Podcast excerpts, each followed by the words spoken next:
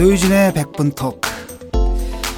두 분 혹시 최근 경제 기사들이 가장 자주 다룬 주제로 기억나는 거 있으세요? 부채, 가계 부채, 예. 또 성장률 둔화, 그 중소기업 구조조정에 어. 관련된 예. 예. 저는 그 조선일보 걸 봤더니 또 재밌는 기사가 실렸더라고요. 그런 걸 왜 봐? 아니 그냥 아니 그 거기가 또그 낚시질을 잘하잖아요. 그래서 별거 별 생각 없이 이게 제목 보고 클릭을 했는데 거기서 한국 경제가 뭐 그 일반 그 일반적으로 많이 되는 얘기 있잖아요. 한국 경제가 뭐 일본과 중국 사이에 끼어가지고 샌드위치가 됐다라고 했더니 국제회의에 참석했던 외국 학자들이 뭔 소리냐? 이해를 못 하더래요. 그러면서 는 얘기가 중국은 이미 한국 경제를 넘어섰다. 한국은 인도랑 경쟁해라 앞으로 뭐 이랬다는 얘기를 듣고 왔다는 얘기가 있었습니다. 지금 뭐 경제 기사들이 경제 뉴스들이 요즘 단골로 쓰는 게 흔들린다는 것 같아요. 이렇게 경제 기사들 보면 이렇게 밝지가 않아요. 어, 어떤 경우에는 위기라는 말을 쓰는 경우도 있을 테고요. 한국 경제가 심각한 위기에 빠졌다는 사실은 굳이 기사를 보지 않아도 여러분들이 아마 체, 피부로 체험하고 계실 겁니다. 그러다 보니까 경제 위기를 다루는 기사들과 동시에 구조조정이 시급하다, 뭐 강한 구조조정이 임박했다 이런 기사들도 계속 나오는데요. 바로 이때 청와대에서는 대통령이 앞장서서 국회가 관련 법안을 신속하게 통과시켜야 한다고 입만 열면 지금 노동개혁을 떠들고 있습니다. 세 가지 키워드죠. 경제 위기, 구조조정, 노동개혁. 뭔가 기분이 기운이 느껴지시나요? 뭐, 전체적으로 불길한 기운이 다가오는 것 같아요. 음, 오맨인가 666 같은 느낌이죠. 예, 백분 토크에서 이 기운이 어떤 기운인지 확실하게 풀어드리겠습니다. 어제 제가 영화를 봤는데 그 검은 사제들인가. 어 요새 대박이래며. 예, 그거 그, 그 생각이 납니다. 어떤 기운인지. 그래서 오늘 저희와 함께 이 세 가지 키워드의 비밀을 풀어주실 게스트 엑소시스트인가요? 음. 오랜만에 나오셨습니다. 칼폴라니 연구소 정태인 소장님 함께 하셨습니다. 안녕하세요. 네, 안녕하세요. 네. 경제위기 퇴마사. 경제위기 퇴마사. 로만 칼라를 하고 나오시든지. 그 재밌는 게 뭐냐면 그 영화가 나온 다음에 사람들이 뭐냐면 보통 그 여성들은 그런 게 없는데 여성들 사이에 그 fetish가 로만 칼라 fetish가 생겼다고. 아, 그래요? 네, 강동원 때문에. 음. 다음부터 fetish를 좀, 하, 뭐지, 로만 칼라 하고 나오십시오. 테마를 못할 것 같아서. 그러니까 사실 정태인 소장님께서는 왜 그런 말 있잖아요. 우리가 이렇게 그 뭐지 그 보수 진보 또는 뭐 여야 싸움이 막 극렬할 때 서로 하지 말아야 될 게 상태를 갖다 너무 극단화시켜서 묘사하지 말아라. 그 뭐 예컨대 최악의 상황을 항상 가정하고 얘기하지 말아라 이런 거거든요. 그래서인지 정태인 소장님께서도 그 동안에 경제가 어렵지만 당장 뭐 큰일은 안 난다라고 해서 위기라는 말을 참 안 하셨어요. 예. 근데 우리나라 위기라면 예. 외환 위기인데 그때 제가 외국에 있었고 음. 그리고 나서는 2009년 위기인데 그건 사실 우리나라 내부랑은 별 관련이 없었고 굉장한 패닉 상태에 빠지긴 했지만 실물 경제는 거의 영향을 안 받았거든요. 예. 근데 그 CBS 라디오 김현정 뉴스였죠? 네, 얼마 전에 네. 거기서 80년 오일 쇼크나 97년 외환 위기와 맞먹는 세 번째 위기가 일어날 거다라고 막 너무나 단정적인 목소리를 말씀을 하셔서 제가 좀 놀랐습니다. 지금 우리 경제 어떤 상태인가요? 세 번째 위기가 올 수 있다라고 얘기를 했고 네. 제가 100% 온다 그런 건 대, 대대적 구조조정이 올 것이다. 아, 했습니다. 아, 100%가 오는 건 구조조정인데 이 구조조정을 대량 해고 방식으로 하게 되면 내수가 위축되기 때문에 그렇다면 제3의 위기가 올수 예. 있다 이렇게 얘기를 합니다. 그래서 우리가 이제 먼저 좀 그 살펴봐야 될 게 한국 경제를 환자라고 한다면 그 진단부터 좀 내려야 될 것 같아요. 이게 좀 건강한 상태는 아니잖아요. 어디가 잘못됐는지 좀 진단부터 좀 해주셨으면 합니다. 네, 한국 경제는 장기 침체 상태 이미 빠졌죠. 그러니까 제가 국민 참여정부 비서관 할 때 한 경제 성장률 5%였어요. 4.5에서 5%일 때 네. 대통령을 경포대라고 불렀거든요. 그렇지. 경제를 포기한 대통령 그리고 뭐 난리가 났었어요. 경제 위기라고. 음. 근데 지금이 2%대거든요. 그러니까 이명박 시대 3%대 그리고 지금 이제 박근혜 정부 들어와서는 이제 2%대고 금년에 아마 이, 또 이제 재정 투입을 하기 때문에 한 2.56%될 거고 내년에는 아마 1%대로 떨어집니다. 근데 이 정도면 그냥 침체로 계속 빠져들어간다고 할 수가 있는데 네. 어, 대규모 구조조정이 일어나고 임금 삭감까지 일어나면 그다음에 마이너스로 빠질 가능성이 높습니다. 예.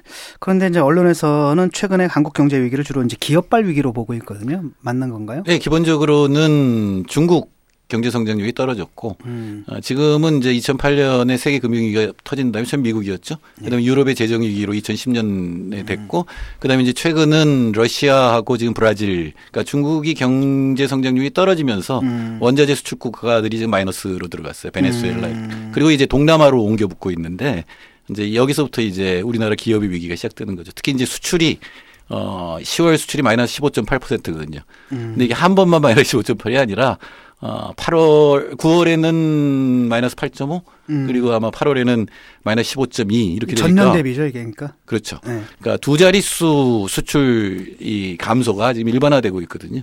당연한 것이 우리나라 수출 50%가 중국 아니면 동남아거든요. 음. 근데 이쪽이 중국이 떨어지면서 동남아가 같이 나빠지니까 금융 위기 없이 지금 수출 위기가 왔고 어떤 산업들이 위기냐면은 지금 뭐 해운하고 조선은 이미 이제 위기죠. 그건 음. 이제 원래 해운 조선은 세계 네. 무역량이 줄어들면 사양, 산업 어, 사양 산업이 아니고 불경기 때 네, 불경기 굉장히 민감한 무역량에 따라서 움직이는 거니까. 근데 네. 지금 이제 문제가 되는 건 철강 이 마이너스 40%까지 떨어졌어요. 음. 그다음에 이제 자동차 부품 이런 것들까지 전방위적으로 지금 저 휴대전화만 조금 나은데 휴대전화도 사실 좀 밀리고 있거든요. 그러니까 완제품만 놓고 보면은 중국에도 밀리고 있기 때문에 어, 전방위적으로 지금 경제가 특히 우리나라 재벌들이 하고 있는 중화학 대기업, 수출 대기업들이 지금 위험에 빠지고 있다 이렇게 볼수 지금 있습니다. 대우조선해양 사태가 지난번에 뭐 임직원 몇만 명이 모여서 토론회도 하고 그랬대는데 이게 어, 이제 물동량 예측을 해보고 세계 경기 전망하고 물동량 전망해보고 물동량이 줄어들 거다 늘어나지 않을 거다 이러면 조선 발주를 안 하거든요 배 건조 발주를 그러니까 이제 그게 저성장이나 물동량 감소가 현실화되기 전에 음. 먼저 수주 물량 감소로 이어지는 게 해운 쪽이나 조선 쪽이 일반적이기 때문에 거기부터 지금 시작돼서 나타나는 걸로 보이죠. 예. 예. 이미 주문한 것도 지금 취소를 하잖아요. 예. 취소하기 쉽게 또 계약을 맺어 놨고. 음. 예. 한 바퀴 돌았네요. 그러니까 미국 갔다가 유럽 갔다가 지금 중국이 흔들리니까 그 도미노처럼 러시아하고 브라질이 흔들리고 그럼 동남아가 흔들리고 그러면서 예. 우리까지 같이 흔들려 그러는. 그러니까 그게 금융위기로 발전할 가능성도 상당히 있는데 예. 다만 수출만 가지고도 우리나라 전체가 음. 흔들리죠. 워낙 우리나라 수출 전체 생산의 한50% 음. 의존도가 높고 그 중에서도 중국하고 동남아 의존도가 높기 때문에 어, 경제 성장률이 1%대로 떨어질 것입니다. 근데 이제 한국 경제의 위기를 기업발 위기로 본다고 말씀하셨을 때 이 기업발이라는 것의 의미가 사실 우리 기업의 문제는 아니잖아요. 어떻게 보면 해외 환경의 문제인 건가요? 뭐 해외 환경이 다 똑같은 거니까요. 네. 어, 우리나라가 이제 중국 의존도가 굉장히 높았고 네. 어, 그다음에 투자를 많이 해서 지금 과잉 투자 위기는 아니에요. 과잉 투자를 안 했는데 옛날 위기는 과잉 투자 위기였는데 예, 과잉 투자 위기고 바로 이제 기업의 금융 안정성이 문제였는데 지금은 안정성이 그렇게 문제가 안 돼요. 근데 조금 음. 더 경, 수출이 안 되면은 이제 이 기업 안정성이 문제가 되고 신용 경색이 오면 우리나라 진짜 문제는 가계 부채가 폭발할 수 있다는 거죠. 음. 가계 부채가 세계 1위의 가계 부채인데 어, 이게 이제 폭발하게 되면 우리나라 이제 마이너스 성장 패닉으로 들어가게 됩니다. 아니 그냥 작년까지만 해도 그 저 빚내가 집 사라 그랬잖아요. 지금. 예, 예. 그게 이제 우리나라 최근에 가계부채 급증한 건 최경환 예. 정책입니다. 그게 이렇게 만든 거죠. 그런 적 없다 그러던데 자기 말은. 요새 저기 새누리당 사람들은 치매 걸렸나 말한 말을 안 했다 그러고 남이 한 말은 왜곡하는데 너무 익숙해지고 우기면 된다고 생각하는데 다 우주 때문이지 뭐. 예, 기가 나빠요. 자, 기 인턴 어디 취직시킨 것도 다 자기는 아무것도 아닌데 우주가 나와서 기운을 밀어줘 가지고 그렇게 매, 천등 하던 나라가 약간 이렇게 샤머니즘이 되는 것 같아요. 이렇게 우운 뭐 기운이 음, 느껴진다부터. 예, 파시즘의 음. 한 속성이 샤머니즘이 오는 것 같은데. 안녕하세요. 과메기가 생각나는 계절이 되었습니다. 비린내 나지 않고 믿을 수 있는 과메기를 드시고 싶으시죠? 딴지일보 기자가 구룡포 현장으로 찾아와 생산에서 포장, 맛까지 검증한 참 좋은 과메기를 권해드리고 싶습니다. 인터넷으로 참 좋은 과메기를 검색해주세요. 정말 맛있습니다.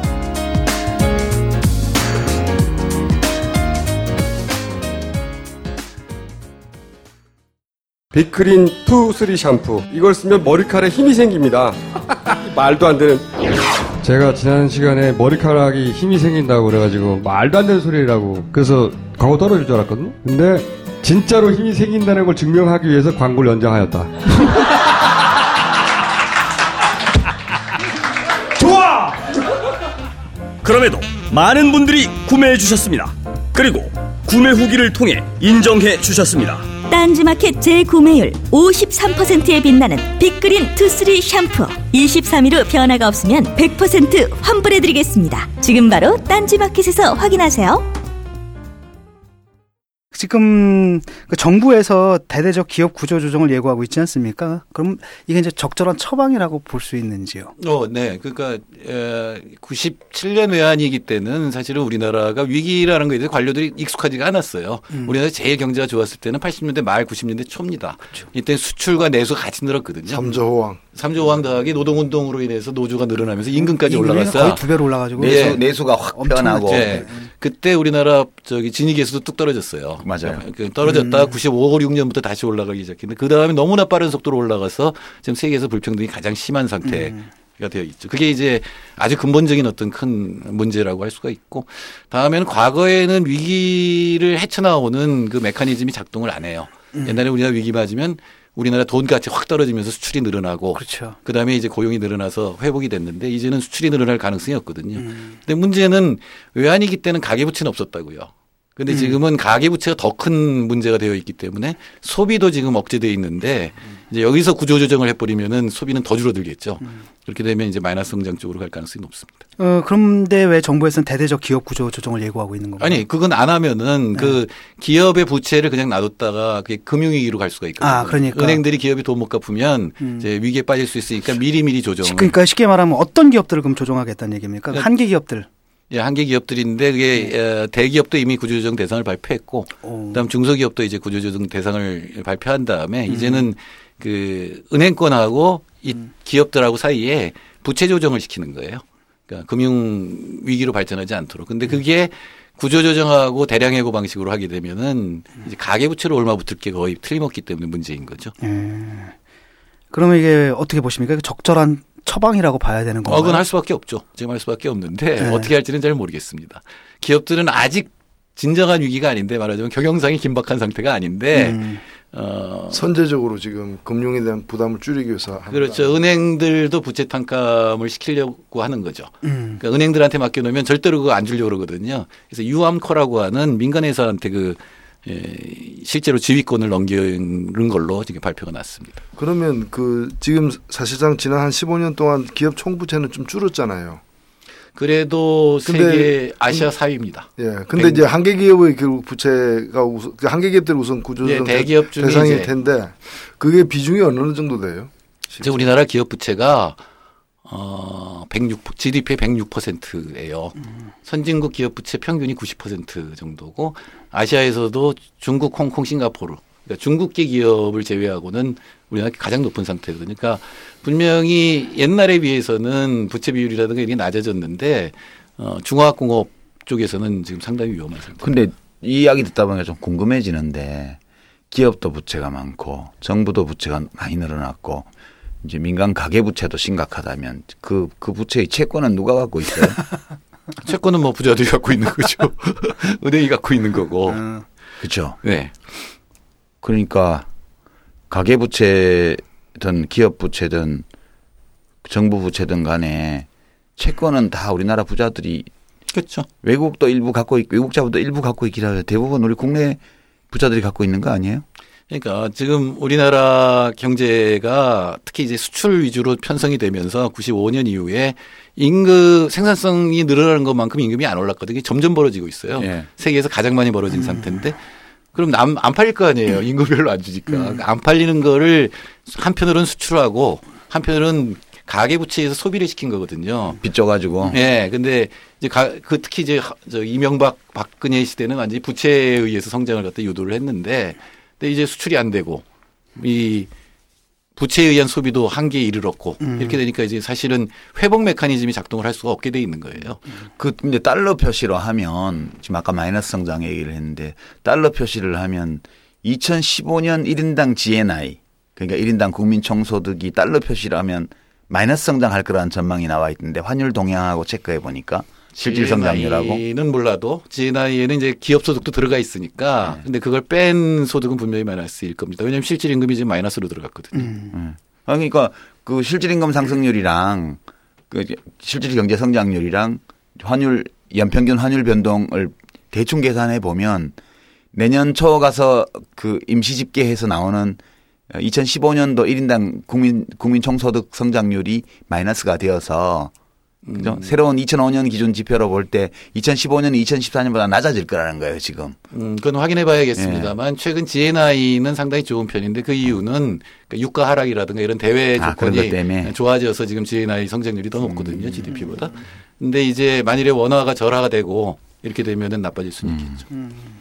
그 대대적 기업 구조 조정을 하게 되면은 이제 그냥 아주 쉽게 보통 우리 같은 서민들은 어떤 영향을 받게 되나요?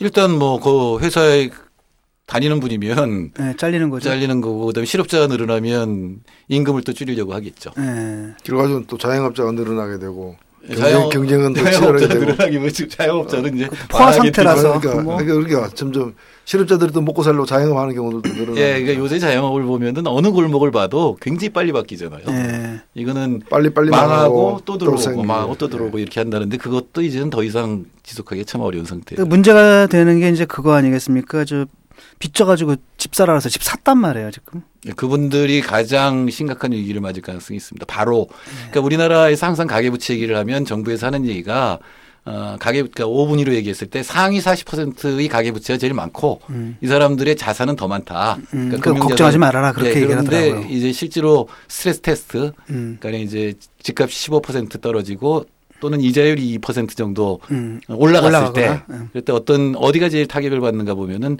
바로 그 4% 5%예요. 그 얘기 무슨 얘기냐면 4% 5% 40%잖아요. 음.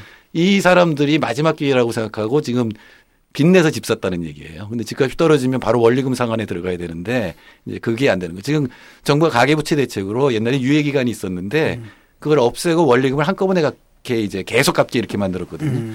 그럼 바로 소득이 그 원리금 상환액을 못하면 바로 이제 문제가 되잖아요. 그래서 결국 집을 팔게 되면은 이제 집값이 폭락할 수가 있는 거죠. 그러니까 문제는 지금 정부가 빠져나갈 길이 별로 없다는 거예요. 네. 근데 하나가의 탈출구가 있다면 그건 내수를 늘리는 거거든요. 그건 임금이 올라가야 되는 거예요. 그러니까 구조조정을 을 해야 되는 기업이 분명히 있습니다. 이제 위기인 데가 있으면 사실은 고용 조정을 하고 임금 삭감을 그 기업에서는 하되 그 기업의 하청 기업이나 비정규직은 임금 인상을 하면서 내수를 늘려나가는 게 유일한 지금 해법이거든요. 근데 정부의 지금 방향은 옛날의 방법하고 똑같죠. 임금을 떨어뜨려서 수출 경쟁력을 높인다 쪽으로 가고 있는데 문제는 수출이 안 되잖아요. 지금. 예, 수출은 뭐 더 나빠질 거니까 네. 그렇게 되면 내수도 줄고 수출도 주는 동시에 그런 현상이 나타나. 약간 좀 거시기하던데 노 대표님 지난주에 우리가 저 타임라인에서 그 웃기는 정치의 무서운 결말이라고 해가지고 종말론 정치 종말론 비슷한 이야기를 했는데 오늘은 또 지금 얘기는 초장부터 약간 경제 종말론 같은 분위기인데 우리 이렇게 얘기해도 괜찮을까요? 이 정체적 종말로 가고 있다는 거. 근데 그 종말이 제 느낌은 이게 파시즘으로 가고 있는 것 같다는 느낌이 들어요. 네. 가령 이제 국정교과서 같은 거 완전히 이제 파시즘의 가장 핵심적인 국가주의가 전면에 뜬금없이 등장을 하잖아요. 그러니까 저 막다른 같은 거예요. 자유주의자가 할 일이 많아졌어 갑자기. 그렇죠. 이럴 때는 자유주의 논리가 상당히 이제 먹혀 들어가죠. 그 들어가죠. 또 하나는 이제 희생양을 항상 만드는데 네. 파시즘들은 그러니까 보통 이제 인종주의인데 우리나라는 이게 종북이라고 하는 음. 이 인종주의 비슷한 냄새가 나요. 종북 좌파 이렇게 부르는. 그래서 내가 하는 얘기가 그거 아니야. 우리가 이 종말론적 상황에서 벗어나려면 자유주의가 꼭 마음에 들지 않아도 이 전선에서는 자유주의가 상당히 훌륭한 무기라니까. 아니, 파시즘과의 싸움에서는 아, 내가 유시민하고 아직도 친구잖아요. 이칼 폴라니 갖고는 답이 없어. 아, 칼볼라니야말로 그런 얘기를 다 한 사람이죠. 근데 파시즘이 재밌어요. 근데 박정희 대통령은 확실히 파시즘이에요. 이 국- 모든 파시즘 요소를 다 갖고 있는데 박근혜 대통령 국가를 해체하는 사람이거든요. 지금 모조리 이제 시장에 맡기자 그러면서 국가기구를 없애잖아요. 그래서 박근혜 파시즘 혼이 파시즘 같아요. 이게 아버지한테 배운 거. 아니까, 그러니까 상부구조만 파시즘이에요. 그러니까 아니, 자유 아니 지. 육체는 육체는 신자유주의고 정치는 혼은 혼은 파시즘이고 파시즘이에요. 기묘한 역사적인 조합이야 이거. 네. 그래서 생각해 보니까 그 혼의 정사라고. 박근혜 대통령은 민주주의를 민주주의를 경험해 본 적이 없어요. 음. 민주주의 때 치과 민주주의가 한참 필 때 치과하고 있었고 그다음에 이제 선거만 아는 거지 민주주의라는 걸 모르고 여전히 정신은 아버지한테 배운 그대로. 민주주의 피해자라고 생각하고 있죠 본인이. 예, 맞아요. 그러니까 이제 그, 그거죠. 아, 민주화 당했다. 이렇게. 그렇 그렇지. 민주주의 아, 때문에. 자신이 그러니까 일베 사고 방식이 그거네. 사고방식이지, 그게 민주화 당했다. 민주화 당했다. 그러니까 이거지. 아버지를 떠올리면서 그때 했던 것들을 하면 경제가 좋아질 거라고 지금 믿고 그러니까. 있다라는 거죠. 물론 세세한 사항은 모르는 것 같고 그러나 하여튼 그쪽으로 가야 된다라고 지금 생각하는 거예요. 호니 파시즘. 그러니까 요번에 그 미국 갔을 때도 다 보면은 그 일정이 그 아버지가 했던 거 그대로 따라가잖아요. 예. 이렇게 보면은 이게 이게 오신 것 같아 이렇게 약간 그분이. 그분을 이렇게 모시고 그분이 오신 것 어, 같아. 이렇게 하는 것 같습니다. 다만 이제 그거죠. 어, 아버지는 군대도 동원하고 음. 경찰도 동원해서 마구 잡아가고 죽이고 했는데 그걸 지금 할 수 없으니까 어떻게든 신박을 법에 신박을. 적어도 법이라고 하는 형식 속에 집어넣어 가지고 아버지처럼 하면 될 거라고 생각하는데 경제 구조가 완전히 거꾸로 돼 있거든요, 지금. 그 이 대목에서 좀 이제 우리가 경제 문제 다루는데 좀 엉뚱한 소리 같지만 그 조지 오웰 이라는 작가가 우리 보통 사람들이 알기로는 1984 같은 이런 작품도 있고 동물농장도 있어서 동물농장만 보면 반공주의자처럼 반공주의자 보이잖아요. 근데 이 사람이 열혈 사회주의자였잖아요. 네. 근데 그 위건부두 가는 길이나 이런 책을 보면 이 사람이 독립노동당이라는 조그마한 좌파 정치 세력을 통해서 스페인 내전 참여도 하고 정치 참여도 했는데 어느 지역에 독립노동당 모임을 갔다 와서 되게 실망해 가지고 그 남긴 글이 있어요. 약간 기독교적으로 표현하면 성흔을 가진 사회주의자들 음, 스티그마. 네. 성흔. 그러니까 예수가 십자가에 못 박혔을 때 손에 못 박힌 거기 피가 흐르는 이게 성흔이잖아. 이게, 이게 성혼이라는 게 뭐냐면, 근데 문제는 뭐냐면 그 뒤에 사람들 신심이 깊은 사람이 시대 사람들은 상처가 나타나요. 그렇지. 실제로 거기가 예수가 못 박혔던 그 손가락, 손바닥하고 그다음에 발에 아, 이제 나타난다는 얘기가 있지. 근데 스티그마. 결국 예, 스티그마인데 결국 그이 진보파들이 그 당시에는 마르크스주의의 이른바 성흔 그리스도의 성흔을 가진 것처럼 그런 사람들이 많아서 이 사람들이 누가 이제 진보적인 주장을 하면 저거 마크스주의 정통 마크스주의 맞아 안 맞아 이거 가지고 사람 선별하고 판별하고 등급 매기고 이런 사람들이 태반이라는 거예요. 그래서 이대로 나가면 파시즘한테 파시즘이 이길지 모르겠다. 그렇게 얘기를 했어요. 그 나는 지난번 우리 정치 종말론 하고 나서 좀 찜찜했고 오늘도 약간 분위기가 경제 종말론식으로 가는데 우리를 뭐 뭘로 우리를 구원할 수 있죠? 그 얘기를 안 하게 되면 예, 대안은 얘기를 해야죠. 예. 지난번에 우리 정치는 뭐 대한 얘기했지? 예, 그 파시즘의 또 저기 특징 중에 하나가 야당이 지리멸렬 하는 그렇지. 거죠. 어. 근데 지금 딱 보면 여러 가지 요소는 갖고 있어요. 다만 경제 정책을 신자유주의로 쓰는 거 그리고 그거는 사실은 맡겨놓은 거죠. 재벌들과 경제 관료들한테 맡겨놓고 이제 혼으로 이제 밀어붙이면 된다고 생각하는데 그게 굉장히 위험한 상태로 끌고 갈 것이다. 아, 정상적인 정책을 쓰면 1% 상태에서 다시 이제 조금씩 내수를 회복시킬 수 있는데 정말 대대적 구조조정을 하고 노동계를 탄압하면 그야말로 임금 쪽이 완전히 마이너스가 될 거 아니에요. 그렇게 되면은 실제로 이제 마이너스 성장을 하고 금융위기 가계부채로 이제 옮겨붙을 가능성이 굉장히 높습니다. 그러니까 지금 문제를 갖다 그렇게 푸는 게 아니라 지금 거꾸로 풀고 있잖아요. 네. 그래서 지금 동원된 게 핵심 국정 과제를 밀어붙이고 있는 이른바 노동개혁. 네, 네. 다시 말해 임금 깎기 위해서 까, 네. 까놓고 얘기하면 임금 깎기 위해서 지금 강제로 하겠다는 얘기죠 이거. 그렇죠. 지금 이제 현수막을 보면 진짜 새누리당은 현수막 정치 잘해요. 아 보이스피싱 정치지 그게. 예, 보이스피싱인데 그것도 파시즘의 일종이에요. 그렇지. 완전히 반대 얘기를 계속 하는 거예요. 다 히틀러가 하던 거야. 예, 그러니까 이 노동개혁이 그 앞에 뭐라고 돼 있냐면 청년의 일자리를 만드는 노동개혁이에요. 이 말도 안 되니까 임금 피크제하고 거기서 이제 끌어온 건데. 히틀러나 게벨스가 뻥을 치려면 세게 치라 그랬거든. 그렇죠. 사람들은 큰 거짓말에 잘 주저주저. 망설이면 사기가 안 통한다고 세게 뻥을 치라 그랬잖아. 그래서 우리 옛날에 반복하고. 이명박 각하도 종합주가지수 5천 뭐 자기가 당선만 되면 3천. 3천 임기중 5천 이렇게 뻥을 팍팍 쳤고 747 이래갖고 막 뭐 이 국민소득 7만 달러? 4만 달러? 뭐 하여튼 성장률 7% 7% 사만. 뻥을 꽝꽝 치니까 먹혔잖아. 그러니까 지금 새누리당이 딱 보면 그 뻥 치는 게 체질화된 것 같아. 지금 보니까. 네. 그 지금 식당마다 가면은 종편이 하루 종일 틀어져 음. 있잖아요. 그거 보고 있으면 야 이게 괴벨수도 이 정도는 아니었을 거다 싶거든요. 그러니까 괴벨스에게는 종편이 없었지. 네, 그러니까 지금은 이제 어, 네오파시즘의 특징 중에 하나가 새로운 미디어를 적극적으로 이용한다니까. 지금 뭐 본인들이 의도했건 안 했건 그런 요소들은 다 지금 나타나고 있다는 종편 거죠. 보면 북한 방송 같아. 하루 종일 북한 얘기만 하고 있다. 아, 그 문화 DNA는 같은 거예요.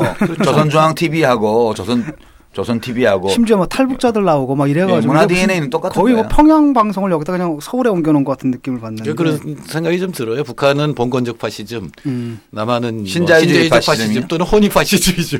허니 파시즘. 음. 그러니까 문제는 뭐냐면 체제에 어떤 문제가 생겼고 이 시스템에 어떤 개혁을 해야 되는데 올바른 방향으로 가는 게 아니라 이른바 이제 소수 대기업들 위주 그 사람들 위주의 그 정책을 쓰다 보니까 밑으로는 이제 완전히 그 엉- 엉뚱한 해, 해법을 내놓고서 밑으로는 이제 강압을 할 수밖에 없는 상황이죠. 근데 그거를 이제 중산층을 끌어들이기 위해서 희생장을 확실하게 만든다는 거죠. 음. 아마 민주노총이나 또는 역사교과서는 전교조가 당연히 반발할 건데. 히틀러는 유대인이었고 네. 우리나라에서는 노동자예요. 그게. 예, 노동자죠. 노동자 계급 중에 지금 조직돼 있는 노동자 계급에 대한 민주노총. 공격. 민주노총이 히틀러는 이제 유대인 그다음에 유대인 뭐 국제 조직 음모 이런 거 가지고 했잖아. 근데 이제 우리 우리 이 정부는 보면 노동자고 노동자 중에서도 나라를 망치는 노동자 조직으로 민주노총, 정교조 이렇게 악마화 해가지고 대중을 선동해서 이성을 마비시키고 파시점으로 몰고 가는 거예요. 내가 볼 때는 네, 히틀러 히틀러는 노동조합도 해체시켰어요. 노동조합만 해체시킨 게 아니지 다 모든 해체시켰지. 조직을 다 해체시켰지. 그러니까 언제나 이렇게 파시즘을 보면 처음에는 보수파의 지지를 받아서 장악을 네. 하는데 얘들은 보수주의도 싫거든요. 그렇지. 기본 조직은 다 이제 네. 예, 무너뜨리는데 어, 민주노총뿐만 아니라 저는 참여연대도 그 안에 들어간다고 봐요.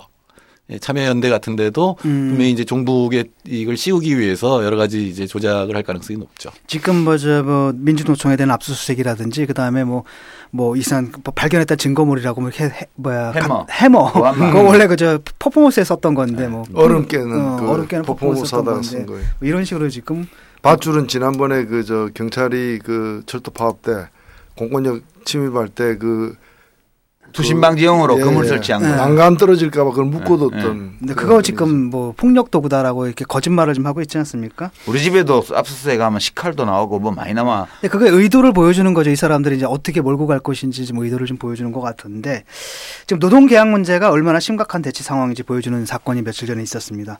환노위 국회 환노위가 원래는 여당 8명하고 야당 8명 여야 동수 상임위잖아요. 예. 그런데 여당에서 일방적으로 법안을 통과시킬 수 없어요. 바로 이것 때문에. 그래서 이제 꼼수를 부렸죠. 한 명 더, 그, 새누리당이 지난주 금요일이든가요. 그 환노위 위원수를 한 명 늘려서 새누리당에 배정하겠다는 꼼수 개정안을 저 추진했다가 지금 철회했죠? 그랬다는데 아, 추진했으면 밀어붙여야지 왜 중간에 음. 워낙 반발이 심하다니까. 지랄이야. 이거, 그러니까, 그러니까 이거 지금, 그러니까 이게 뭐냐 보면은, 사람이 상상, 상상할 수 있는 수가 아니잖아, 이게. 그러니까 응. 우리가 보면 비정상인데 비정상이지. 응. 어, 그 사람들은 우리 혼이 비정상이라 그러잖아요. 그러니까 뭔가 이 그쪽도 보면 이상한 분위기 아니, 그러니까 속에서 보통 사람들이 어떤 예컨대 어떤 정당이 있다 그러면 어떤 사건에 문제가 있으면 거기에 나오는 해결책이 어떤 합리적 범위가 있잖아요. 근데 이런 해결책을 내놓는 건 이거 정신병원 외에서는 힘든. 이런 왜 식- 정신병에 앓고 있는 사람들을 모욕하는 거예요? 그럼 모든 정신병 앓는 사람이 이런 식의 행태를 보이는 게 아니에요. 네. 정신병 어, 어떤 증상이 있는 사람 중에서도 그 몇 퍼센트만이 이런 증상을 보이지. 예, 그러니까 이게 해법을 내놓는 게 딱 보면은 그러니까 말하는 거라든지 주장이라든지 아니면 무슨 해법을 내놓는 게 이게 상상을 초월하는 거야 이렇게 우리가 뭘 상상하든 간에 그러니까 우리가 못그 따라가. 있어. 어, 못 따라가. 우리 합리적으로 생각하는 사람들은 도저히 따라갈 수가 없어. 이거. 지금 정부 여당에서 노동학법 처리에 지금 목숨 거는 이유가 뭡니까? 음, 그러니까 사실은 그 다섯 법 안에 들어있지는 않지만 음. 일반 정리해고의 자유를 부여하는 거죠. 원래는 이제 경영상의 긴박한 사- 상태라는 걸 증명해야 이제 대규모 구조조정을 할 수가 있는데 음. 일반 정리해고의 자유가 수시로 언제든지 정리해고를 할 수 있는 그런 쪽으로 이제 예, 노동 법, 규범 이런 것들을 음. 사회적 분위기를 바꿔나가는 게 근데 목표죠. 우리 미국 영화 보면 그거 나오잖아. 오너가 사장이 너 해고야, you are fired 이러면 그냥 바로 이렇게 나무 종이 상자에 짐 담아 가지고 바로 집에 가잖아요. 음. 그 미국처럼 하자는 거 아니야? 네, 뭐 그럴 그런 건데 더 지금 쉬운 해고를 여기는 하자는 거죠. 개인이잖아요. 여기는 집단적으로 해고를 할 수 있게 하는 거죠. 근데 미국도 우리가 영화에서 보는 거는 그런 장면이지만은 영화에 안 나타나는 장면은 뭔가 하면은 실제 그 해고당한 사람들을 갖다가 조, 조사를 해가지고 그 합당한 이유가 아닌 해고 로 이렇게 해고한 건수가 많을 때는 그 거진금 나가고 음. 어, 그, 그, 그 다음에 보험료 올라가고 이렇게 여러 조치가 잇따르게 돼 있어요. 그래서 사실은 그렇게 아무나 뭐 내키는 대로 유아 파이어도 하- 하지는 못한다는 거죠. 예, 일단 그 점 조금만 더 짚어주고 좀 가셨으면 좋겠는데 그 기업발 경제 위기 상황하고 그 박근혜식 노동개혁 사이에 어떤 관계가 있는지 왜 이 사람들은 이걸 해법이라고 생각하는지 그러니까 선제적 구조조정이라고 하는 건 아직 위기는 아니지만 앞으로 위기가 될 때를 미리 구조조정을 하는데 이제 기업 부채를 가지고 그걸 이제 조정을 하는 거죠. 네. 그러니까 가령 어떤 기업도 이 만기 연장을 안 해주면 다 위기에 빠져요. 그렇지. 음. 예. 근데 그런 것들을 판단을 해서 그 다음에 언제나 그 기업을 갖다 구조조정한다는 거는 일단 노동자 해고부터 하잖아요. 그게 음. 유일한 해법은 아니지만 우리나라나 저 일반적으로 앵글로색슨형에서는 이제 해고를 하는데 그 해고를 했을 때 여러 가지 분쟁이 일어날 수 있잖아요. 음. 그 분쟁을 법적으로 이제 막고 그 다음에는 이제 법대로 처리한다 이런 쪽으로 이제 가려고 하는 거죠. 그래서 지금 뭐 정부가 하고 있는 걸 보면은 우리 정태인 소장님 말씀대로 지금 위기적 상황이 경제 분야에서 오고 있다는 걸 인정하는 거잖아요. 정부가. 아는 거죠. 예, 아는 건데 문제는 그걸 대응을 어떻게 하느냐. 이 위기를 어떻게 이겨나가는가 하는 데 있어서 해법과 관련해 가지고 지금 보면은 이 약, 이 사실보다 위기적 상황이 뭐 타이타닉 물에 빠졌을 때는 약자부터 구하잖아요. 음. 약자부터. 그 구명정에 주로 노약- 애들아, 애들아, 예, 여자들, 노약자부터 노인들, 예. 구해가지고 구하잖아요. 근데 세월호 물에 빠졌을 때 보면 강자부터 이제 살아 나 탈출했잖아요. 선장부터 탈출. 선장부터. 탈출하잖아요. 어. 그두 개의 극단적인 다른 방해, 방안이 있는데 지금 정부에서는 그 약자를 우선 희생시키는 그 세월호 모델로 하는 세월호 거죠. 모델로. 하는 거죠. 그러니까 이준석부터 살리는 걸 법제화하고 아. 그렇게 나간다는 거죠. 음, 그렇게 얘기하니까 알아듣기 쉽다. 음. 이준석 그러니까 선장하고 승무원들부터 구해주고, 구해주고. 그다음에 1등석 손님 구하고 뭐 이런 순서로 해서 일반 일반실 손님들은 그냥 맨 마지막에 구할 수 있으면 좋고 뭐 할, 수- 아니면 할수 없고 물에 빠져 죽는 거지. 그리고 선장이 살아야 나중에 또 배가 와서 그때까지 떠 있는 사람들 구하리라 그거 아니에요. 어. 그게 낙수 효과 아니에요. 그 낙수 효과라는 경제 원리가 바로 그거잖아요. 음. 예. 근데 지금 이해가 안 가는 게 결국은 이제 이렇게 딱 보면은 불을 보듯이 뻔하잖아요. 이렇게 되면은 이제 대규모 실직이 나올 거 아니에요? 그러면 이제 내수가 안 될 거 아니에요. 그럼 불황이 오잖아요. 그럼 그건 기업한테도 안 좋잖아. 아, 기업 입장에서는 아니 그러니까 국가 정부 입장에서는 제일 지금 걱정하는 게 금융 위기예요. 예. 기업이 끝까지 버티다가 또 이 채무 조정이 안 돼서 은행들이 위기에 빠지면 그건 시스템 위기가 되거든요. 그거는 총선 때까지는 무조건 일어나면 안 되고 다음 대선까지도 그건 막아야 되는 거이기 때문에 음. 이제 그런 의미에서 기업 구조 조정을 하는 거고 그리고 결국 그들이 합의할 수 있는 거는 노동자의 대규모 해고 에 이제 합의할 수가 있는 거죠. 예. 이- 이게 이게 아주 오래된 얘기예요. 원래는 사실 이게 이제 원래는 이렇게 되더라도 그 국가의 역할 그다음에 정부의 역할이 있어야 되는 거잖아요. 네. 근데 이건 안 하는 건 총선하고 대선 때까지 이제 아니요, 정부는 금융 시스템은 보호하겠다는 거거든요. 음, 그게, 그게 최소한. 되면 음. 가계부채도 터져버리니까. 근데 그거를 막는 건데 그게 수출이 잘 되던 시기에는 이 해고된 사람들도 다시 취직이 될 수 있어요. 수출이 돼서 고용을 음, 다시 그렇죠. 늘리면은. 근데 지금은 수출이 마이너스 15%인 상황이라면 지금은 내수를 늘려, 늘리는 게 유일하게 고용을 유지할 수 있는 방법이거든요. 근데 그거를 왜 정부에서 모르냐라는 거죠. 알고 있죠.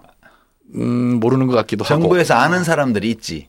대통령은 모르는 거고 대통령은 아 우리가 대통령이 이걸 이런 복잡한 인과관계를 알고 있다고 생각하기에는 지난 3년간의 대통령의 여러 말이나 행동을 볼 때 좀 과도한 거지 그거는. 그냥 대통령은 잘 모른다고 이렇게 우리 가정을 근데 하고. 그 얘기는 사실은 자본의 속성이기도 한데 아니 그렇게 완전 고용이나 내수를 늘리는 게 중요하다고 다 지금 보면 아, 미- 너무 명확하잖아요. 근데 모든 기업들은 완전 고용을 싫어하거든요. 음. 실업자가 늘어나고 노동 훈련이 돼서 임금은 삭감되고 말은 잘 듣기를 또 원하는 거거든요. 싼 노동을 예. 원하니까. 이제 칼레츠키라고 하는 유명한 그 정치 영작자 그 얘기를 아주 재밌게 표현했는데 왜 자본가들이 자본가들도 사실은 파시즘 싫거든요. 음. 이 굉장히 전지적이고 자본의 우위에서 뭘 그런데 왜 저기 파시스트를 선택하냐면 이 완전 고용을 달성해도 그러니까 완전 고용 달성이 가장 자본가들이 싫었던 건 노동자들이 정치력을 얻어서 진보적 정권 좌파 정권이 들어서는 게 무서운데 음. 파시스트가 있는 한 좌파 정권이 들어설 가능성은 없거든요.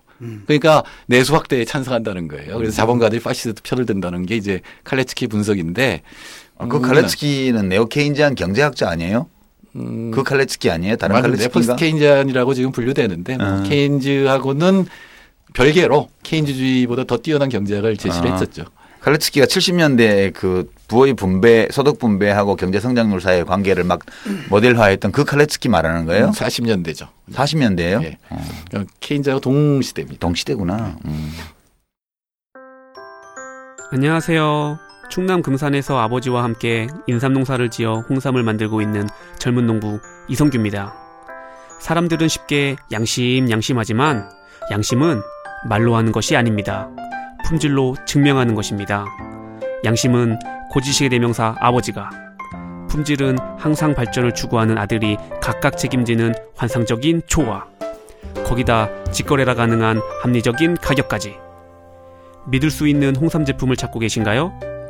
노력한 만큼 내어주는 자연의 마음을 알기에 참 착한 홍삼. 지금 검색창에 정성농장 홍삼을 검색하세요.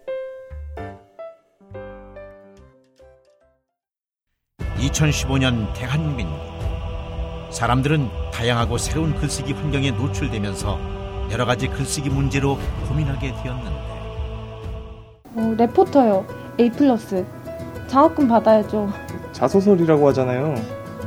면접 심사라도 가고 싶어요. SNS에 쓰고 싶어요. 감동적으로. 좋아요 1만 개. 아, 제가 신입사원이라 이 기한문을 어떻게 해야 할지 잘 모르겠어요. 유시민은 말한다. 많이 읽고 깊이 생각하고 꾸준히 쓰는 것이 글쓰기를 익히는 가장 좋은 방법이다. 다문 다독 다상장. 유시민의 글쓰기 특강. 사람들의 글쓰기에 힘이 되다. 전국 서점에 있습니다. 출판사 생각의 길. 장기적으로 보면 일단은 그 기업한테도 마이너스가 되지 않나요? 왜냐면 그러니까. 기업은 근데 거시적 사고를 못 하는 사람들이. 그러니까, 아, 그 거시적 사고를 정부에서 하고 국가에서 해야 되는 거 아니에요? 그렇죠. 어. 네. 근데 그 역할을 지금 방기하고 있는 거고. 네. 그러니까 이제 전형적인 구성의 오류인데 개별 기업에게 이익이 되는 것이 곧 국가에게 이익이다라고 지금 생각하는 거지 정부에서 경제 정책을 하는 사람들은 근데 우리가 보기에는 개별 기업에게 이익을 주기 위해서 이렇게 노동자 전체를 빈곤 속에 빠뜨리게 되면 내수 그렇지 않아도 부진한 내수가 파멸적인 타격을 입어서 국민 경제 전체가 망가지니까 그 개별적 이익과 국민 경제의 이익 사이에 충돌이 있다고 우리는 보는 거고. 근데 이제 박근혜 대통령은 이것이 조화를 이루는지 충돌을 이루는지 관심이 없고 아는 바도 없고 최경환 등등이 그냥 알아서 하는 거지 이게. 그러니까 최경환 부총리가 처음에 취임할 때 얘기는 임금을 올려야 된다였잖아요. 그러니까 이걸 아예 모르는 건 아니에요. 그러나 훨씬 쉬운 걸로 선택한 게 건설 경기를 일으키는 거였죠. 근데 주택 공급을 늘리면서 동시에 주택 가격을 끌어올리는 건 하나밖에 없어요. 중산층 이상이 빚 빚을 갖고 수요로 들어와야 되거든요. 근데 그게 바로 지금 결과거든요. 이제는 더 이상 그 정책도 쓰기가 어려워요. 건설 경기를 일으키면 지금 이미 과잉 공급이거든요, 주택이. 그러니까 제2 경부고속도로를 한대요. 예, 예. 그러니까 여기 토목공사 집을 못 지으니까. 토목공사 쪽으로 이제 지금 만들어낼 미분양. 물량이 그래서 그래서 4대강 또 지천 얘기도 좀 그렇지. 슬슬 나오고 지금 그 미분양 물량이. 많아져 가지고 부산 대구 이쪽들도 지금 미분양이 급속히 증가하고 있고 수도권도 곧 조만간 그렇게 된다는 거 아니에요. 그러면 미분양 물량이 이렇게 증가하게 되면 주택 쪽으로는 공공 자금을 넣어서 또 주택을 건설하게 되면 민간 시장의 미분양 공급 과잉이 더 심해지니까 그걸 할 수가 없기 때문에 지금 저 4대강 2단계 사업이니 뭐 제2 경부고속도로니 서, 그러니까 서울 세종간 고속도로니 이런 토목 건설로 다시 돈을 뿌리는 이게 다시 나오는 거예요. 두더지 잡기 게임이라 이쪽 막히면 저쪽 치고 그러는 거지 뭐. 이제 주택이 아닌 토목이 그 정도로 경기를 일으키긴 좀 어려워요. 그렇지. 사대강 때 토목은- 토목은 사대강 때도 예, 마찬가지였죠. 예, 마찬가지였으니까 그래서 별로 방법이 지금 어, 못 찾는 상태죠. 그러면은 아까 제가 왜 칼레츠키 얘기를 했냐면 대기업들도 사실은 지금 불안할 거거든요. 이 사회가 불안해지면은 별로 원하지 않는다. 이미 민주노총은 저 민주노총 조합원들한테 미안하지만 상당히 순치돼 있거든요. 그럼 말잘 예, 듣지. 예, 대기업들이 부드럽게 끌고 갈 수 있는데 이거를 이제 이 몰아가지고 이 싸움에 하게 되면 사회 불안이 일어나니까 아마 대기업들도 굉장히 불안할 거예요. 근데 그게 유일하게 칼레츠키의 얘기는 계속 집권할 거다. 이 정권이 그렇게 되면 그 정부의 정책에 파시즘이 찬성하게 된다는 거거든요. 음.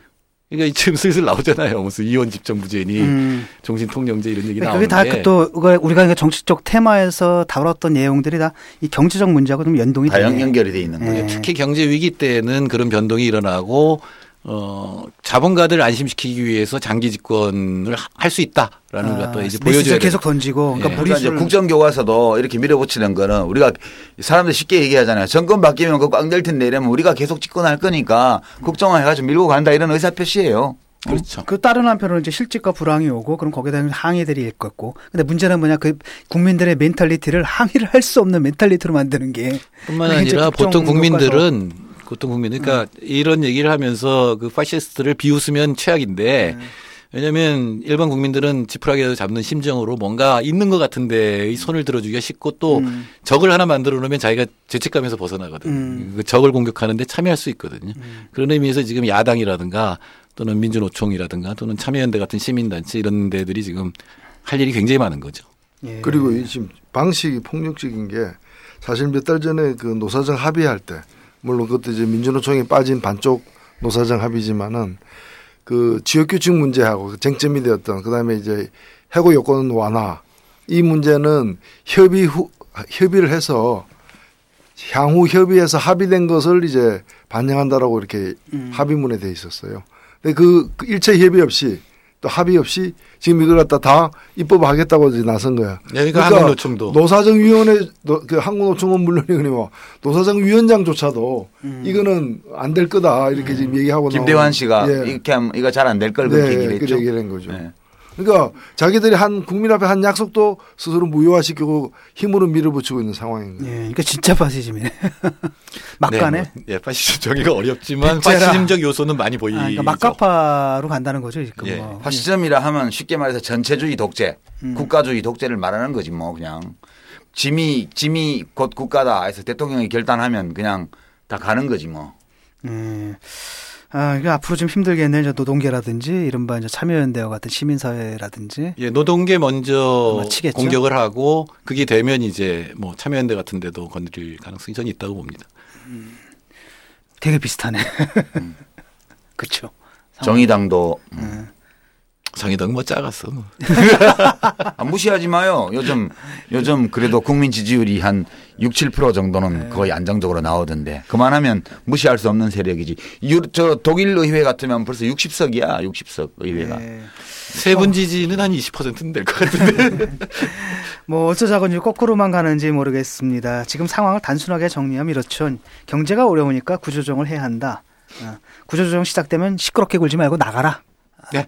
조국을 그렇게 위해서 조국을 위해서 조용히 해고 당해라. 그런 거지. 어, 일하는 사람들 이른바 훅수저들 니를 그냥, 그냥 헬조선에서 살아라. 그것도 불평 없이 근데 그게 감사하는 마음으로 장기 침체가 자랑스러운 아니라 마음으로. 경제 위기로 만드는 그 계기가 될 거다. 그렇게 구조 조정을 하게 되면. 오히려 네, 그렇죠. 음. 지금 우려되는 상황은 장기 침체인데 장기 침체에 대한 대답을 이런 식으로 하게 되면 장기 침체에 머무르는 게 아니라 패닉, 네, 단기적인 이- 예. 이 위기 위기로 갈 예, 거다 내수 위축, 얘기죠. 소비 위축, 그다음에 신용 경색, 가계 부채 가계 이렇게 폭발로 이어지는 거죠. 자, 그 다른 한편에서는 그 상속세가 있죠. 그게 부의 대물림을 막을 수 있는 유일한 제도인데 지금 상속세를 사실상 무력화하고 있습니다. 제일 심각한 게 가업 상속 공제 제도인데요. 작년에 정부가 법령을 개정해서 주택 임대 관리업 그 건물주들이죠. 이분들까지 가업 상속 공제 대상으로 분류했습니다. 그러니까 건물주도 가업이라고 해서 500억까지는 세금 한 푼 안 내고 자식한테 증여할 수 있게 되어 있다고 합니다. 그러니까 그 다음에 이거 천, 천억으로 올릴 거래요. 그것도 모자라 가지고요. 지금 네. 금액을 현재 두 배, 그러니까 천억으로 확대하자는 법안까지도 발의돼 있는 상태인데, 야 이건 완벽한 금수저잖아요. 근데 천억은 어떻게 해야 천억을 가질 수가 있는 거지? 어, 저 강남에 강남에 큰 건물 두세 개 하나 갖고 있으면 되는 거. 아니에요? 어. 아니 가업이라는 게 원래 보면은 이제 그런 어떤 독특한 기술이라거나 장인, 이런 걸 이른바 마스터들을 이런 걸 뭐. 해서 좀 소규모 네. 매니팩처 이런 식으로 해가지고 유지되어 온 그러니까. 그런 그 기업을 얘기하는 거잖아요. 그렇죠. 그 노하우를 인정한 그 브랜드의 전통을 뭐 이런 거잖아요. 근데 그게 아니라 건물 갖고 있는 건데. 건물 갖고 있는 게 어떻게 가업이 될 수 있나? 어, 그거는 뭐 저기 오랜 가업이죠. 뭐 옛날에 대지주들 이런 게다 뭐 지금 건물 갖는 게 대지주와 그러니까 똑같이 그게 아, 그게 원래 근데 토지 개혁 토지 개혁 과정에서 없어져야 되는 거잖아요. 없어졌죠. 아니 가업이라고 인정 가업이라고 근대적인- 인정하면서 세금 혜택을 주려고 했던 그 기본 취지가 뭔가면은 그런 장인 정신을 갖다가 살려내고 또 그런 걸 구현하는 기업들을 보호하기 위함인데 음. 이거는 돈 많아서 기업 갖고 있는데 그걸 가업이라고 하면은 최근에 김당년 교수가 피케티 방식으로 음. 우리나라 상위 자산가들이 얼마나 자산을 갖고 있냐를 검토를 했더니 상위 10% 66%를 갖고 있어요. 예, 보통 산업 국가들 다 그 정도 되던데. 70% 정도 예, 되죠. 예, 근데 예. 이제 외국하고 선진국하고 다른 거는 선진국은 하위 50%가 5%를 갖고 있어요. 예. 근데 우리나라 1.7%니까 하위 50% 반이 가지고 있는 게 선진국보다 훨씬 적은 거죠. 뭐 그건 그럴 수밖에 음, 음. 없을 거라는 생각이 드는데 하여튼 그거를 이런 제도를 만들면 더욱더 이 심해지는 거죠. 그러니까 우리나라 상당히 우리나라 굉장히 평등한 나라였어요. 60년대에는 세계에서 가장 평등한 아, 땅도 그렇고 골고루 못 사는 나라였지. 뭐. 아니뿐만 아니라 네, 어, 세상에 다 못 살았어도 땅이 우리나라처럼 평등하게 농지개혁하고 농지 개혁이 제대로 됐기 때문에 그다음에 6.25 때 지주 계급이 소멸해 버렸거든요. 그러니까 필리핀만 봐도 아 끔찍하더라고요. 그러니까 우리가 유, 상 유상 게. 매입, 유상 분배를 비판하는 사람들도 있지만 무상 몰수, 무상 분배도 하나의 토지 개혁이지만 농지 개혁이지만 돈을 시가보다 훨씬 적게 주고 땅을 뺏었고 그걸 또 시가보다 적게 받고 농민들한테 쭉 쪼개서 나눠줬잖아요. 경제요전 원칙에 따라서. 그래서 이게 뭐 100점짜리는 아니었지만 또 괜찮았던 거예요. 결정적인 게 네. 뭐였냐면은 유상 몰수를 하면서 그냥 천만 원짜리를 줄 정부가 돈이 없잖아요. 네. 그러니까 뭐 110만 원씩 10년에 걸쳐서 1,100만 원 주겠다고 지가증권을 줬다고요. 그렇지. 근데 6.25 때 지주들도. 먹고 살아야 되니까 다 팔았어. 예, 다 폭락. 폭락을 해가지고 사실상 우리나라의 지주계급이 없어졌거든요. 네. 그게 사실은 저는 우리나라 성장의 원동력이라고 생각해요. 본의 아니게 그게- 무상 몰수처럼 된 거지. 그렇지. 제가 네. 이제 필리핀에 있었잖아요. 필리핀에서 네. 비행을 하다 보면은 여기가 사람들 다 가난한데 뭐 섬이 하나가 자기 거야. 그다음 에 섬에다가 활주를 해놓고 플랜테이션. 어 그다음에 mono plantation 하는 그다음에 이제 부자들. 헬기가 막 내려와요. 그랬더니 뭐 어떤 개새끼냐고 나니까 욕을 했거든. 막 먼지를 날리길래. 근데 문이 딱 열리니까 정말 개새끼가 나오는 거야. 다섯 마리가. 주인이 개들 그, 그 산책 시켜준 거야. 공중 산책. 근데 그게 그 저기가 안 돼가지고 토지 개혁이 안 돼서 근데 거기서 예. 아키노 있잖아요. 예. 그 집안도 그러더라. 아. 그럼 이위- 거기 완전 대주주 그럼 집안이잖아요. 그러니까 거기 뭐냐 농민들이 그때 막 90페소인데 10페소 더 올라 달라고 100페소 달라고 단식 투쟁했는데 죽으라고 놔둔 거야. 그러니까 그게 야당이야. 네, 아키노가 필리핀 2위. 와, 그 마르코스가 오히려 민병대들 가지고 있고. 아, 우리나라. 야당도 다 옛날에 지주 집안 사람들이 야당했어요. 네, 근데 이제 재밌는 건 뭐냐면 어쨌든 우리나라에서 그게.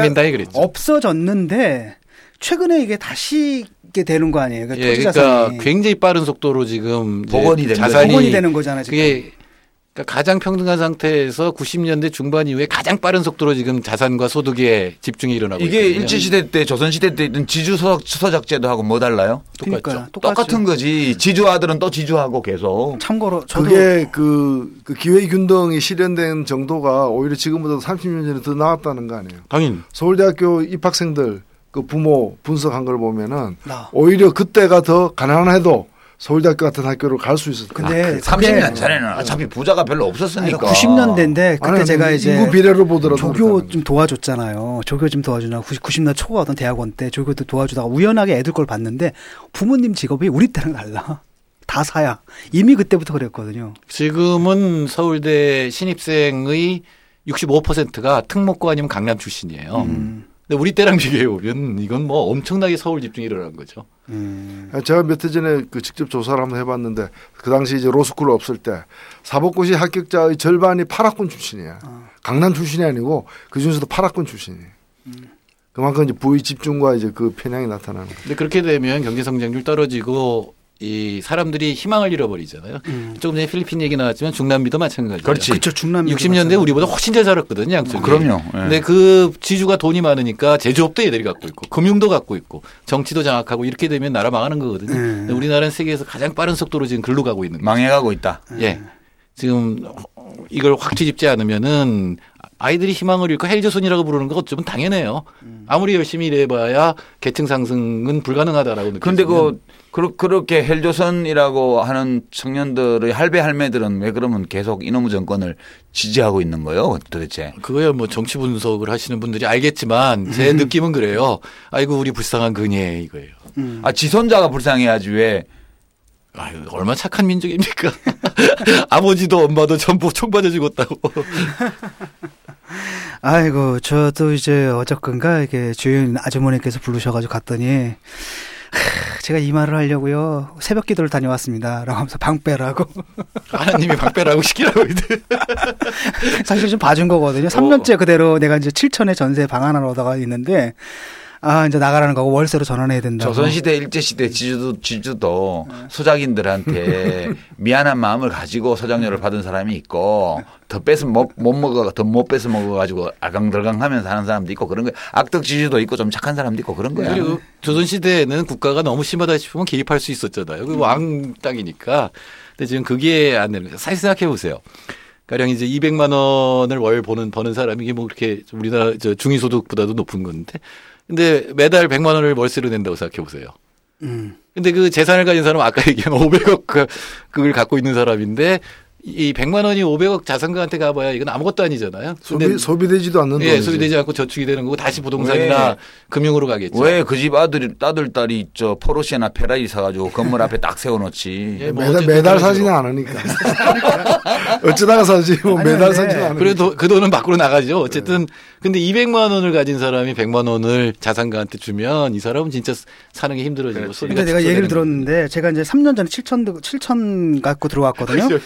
굉장히 타격이 큰 거예요. 아니, 그- 아니 왜냐면 그 옆방에서는 아주머니가 얘기하는 게 마지막 마지막 월세 나는 이제 봐줘서 월세 전화 끝까지 안 한 거예요. 또 한 사람이 있는데 그 사람이 이미 9천에 들어왔대. 그러니까 쉽게 말하면 2천을 더 드려도 안 된다는 거지. 월세 전환 하겠다는 거지. 음. 그런데 이제 나야 뭐 그냥 뭐 돈이 없는 사람은 아니니까 지금 집을 안 사고 있는 상태니까 그런데 만약에 정말로 그 당하는 그 젊은 세대들 같은 게 나가라 그러면 황당한 거예요.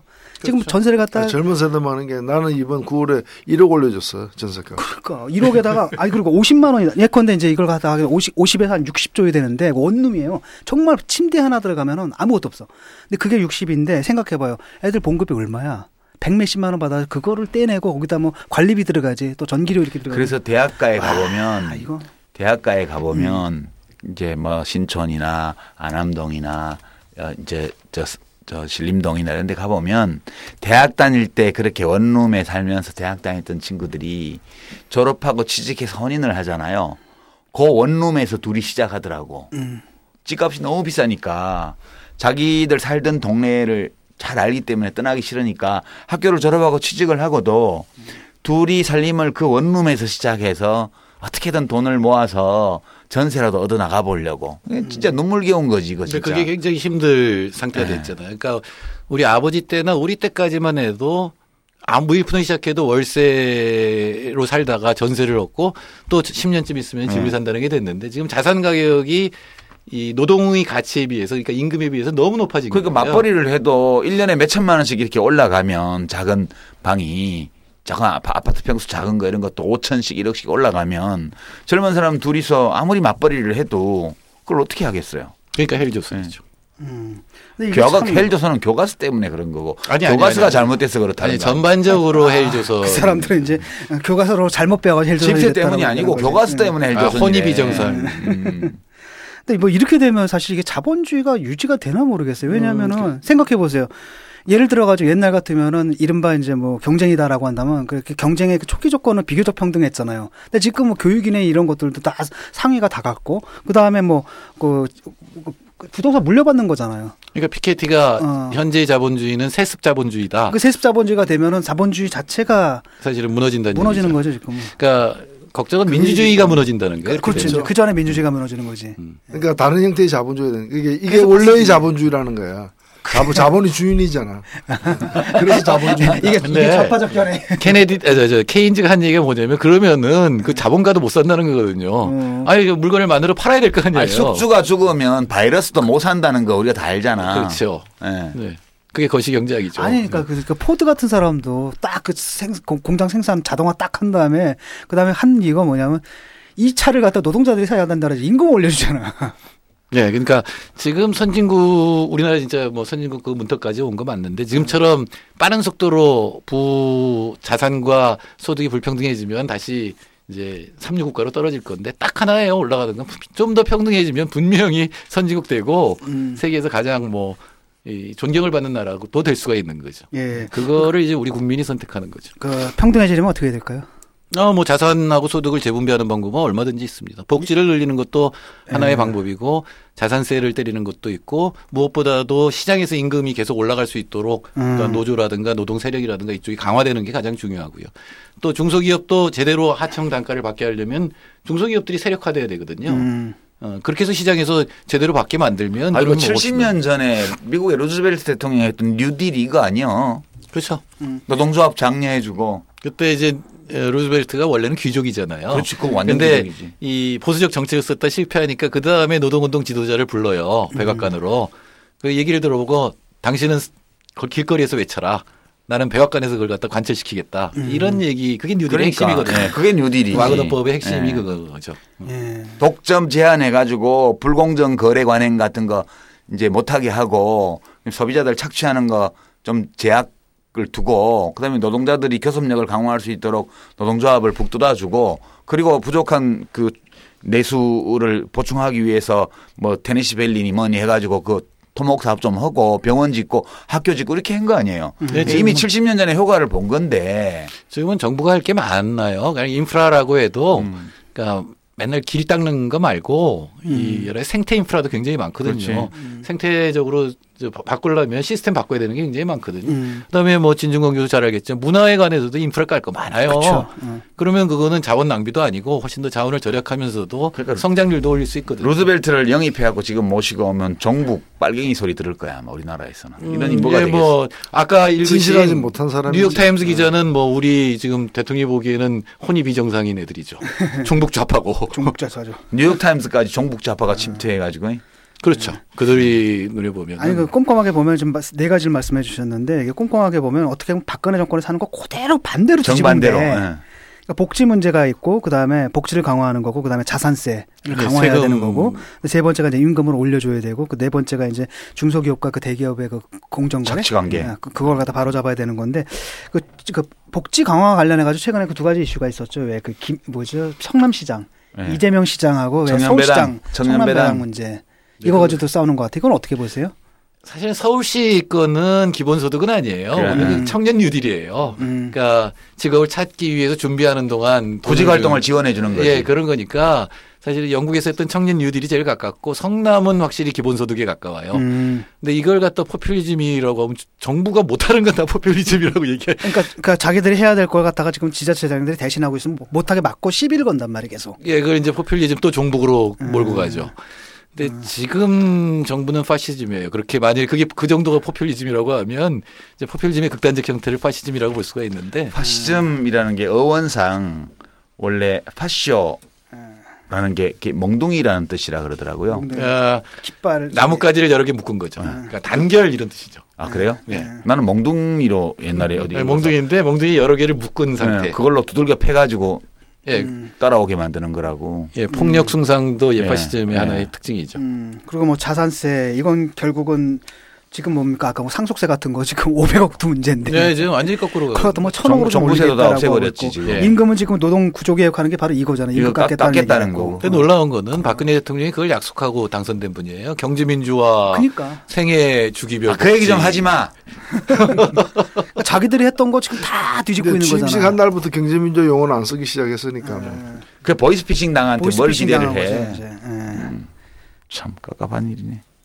아니, 깝깝한 게 아니라 아유. 지금 어떻게 보면은 야당한테는 굉장한 기회예요. 음. 지금 실정이 너무나 분명하게 드러나고 그것 때문에 더 경제가 나빠질 때 희망을 줄 수 있으면 되는 거거든요. 아, 저기를 따라가면 음. 우리가 이제 이런 절망적인 상태에서 벗어날 수 있겠다. 그거를 만들어내는 게 굉장히 어려운 거죠. 예. 근데 뭐 야당에 앉아가지고 이 사람들 여기 관심 하나도 없어. 그냥 맨날 집안. 어, 여기 정의당이죠. 아, 정의당사. 여기는 괜찮아요. 저- 저희는 괜찮은데 제1야당이 이제 큰 문제죠. 지금 뭐 자기들끼리 집안 싸움하기. 그러니까 지금 내년 총선 공약, 대선 공약 다 나온 거 아니야 경제 공약은 그쵸. 지금. 다 나온 건데. 어? 예.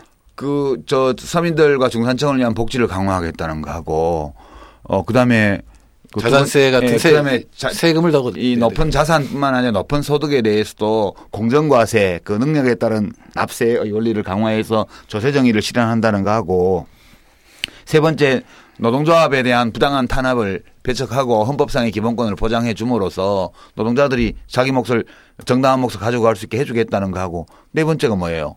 아까 여기 진, 진 교수 적은 거. 중 중소기업하고 대기업의 그 그래, 거래 그. 이제 그 착취적 약탈적 거래 관행 같은 거 못하게 네. 더 이제 하겠다고. 하나 좀- 더 하면 정부가 생태 인프라, 문화 인프라 어, 같은 거에 인프라 투자를. 공공 투자를 하는 거죠. 공공 투자를 그쪽으로 그러니까 하겠다. 그좀 공구리 칠 돈 있으면 이런 거나 해라. 예, 예.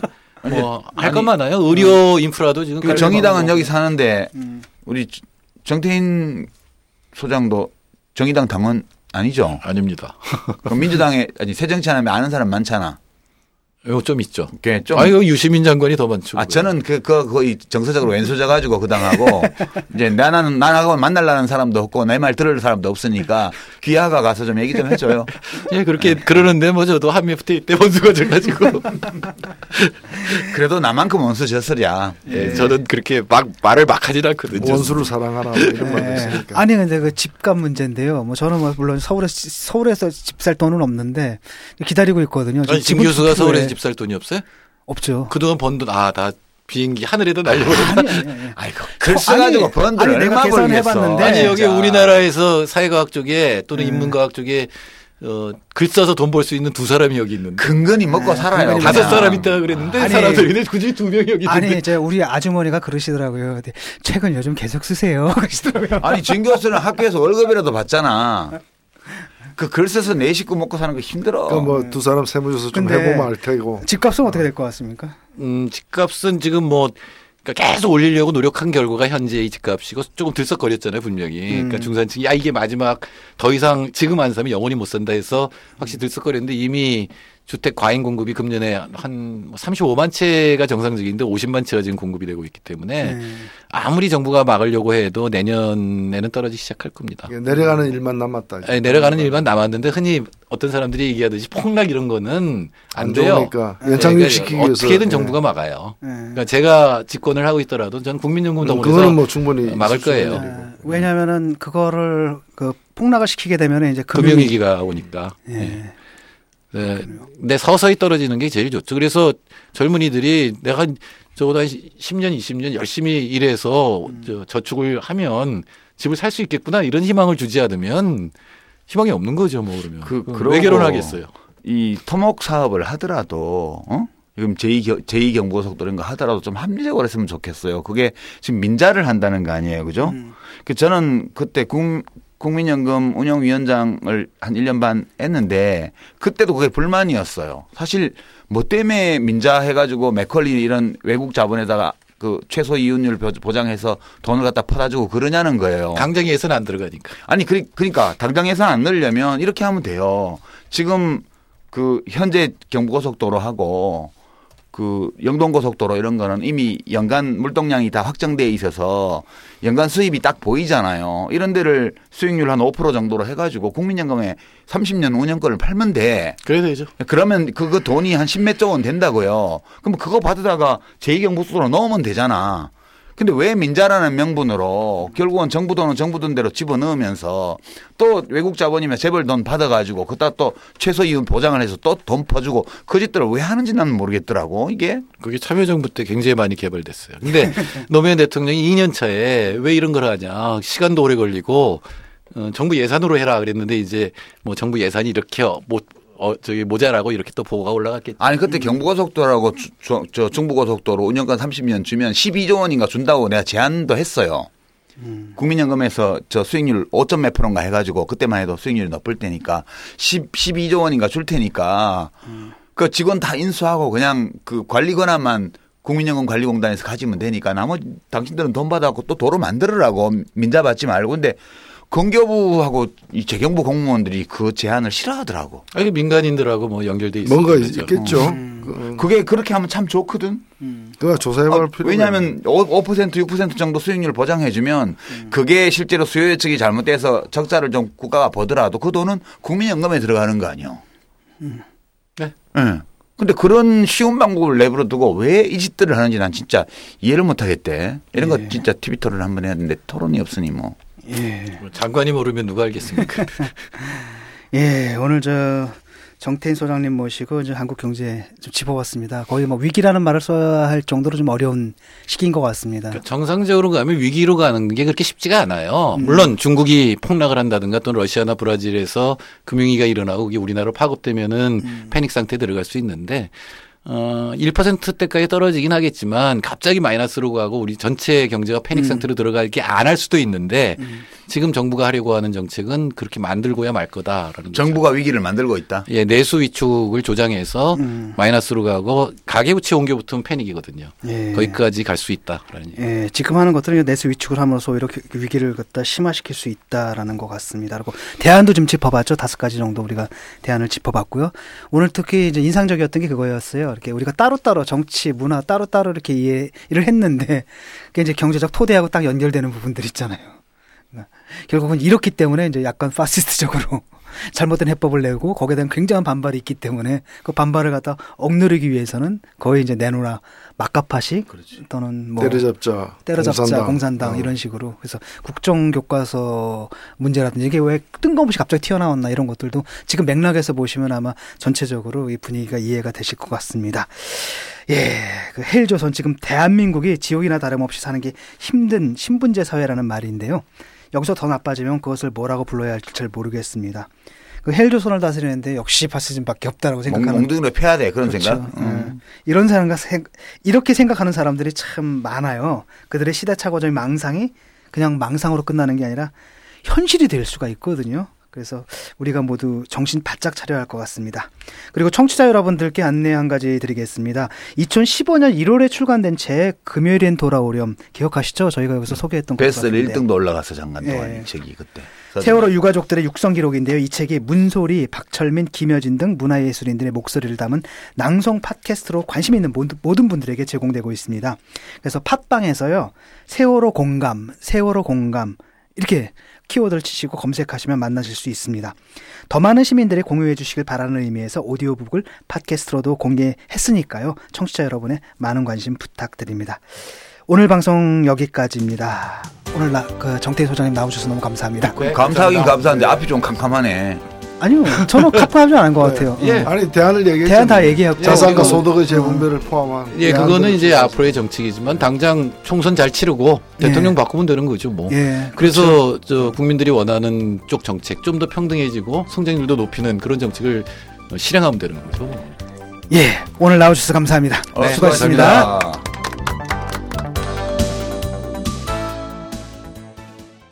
건축주의 철학과 개성을 닮은 집을 추구하는 목조주택 전문기업 꿈꾸는 목수가 정치 카페를 후원합니다.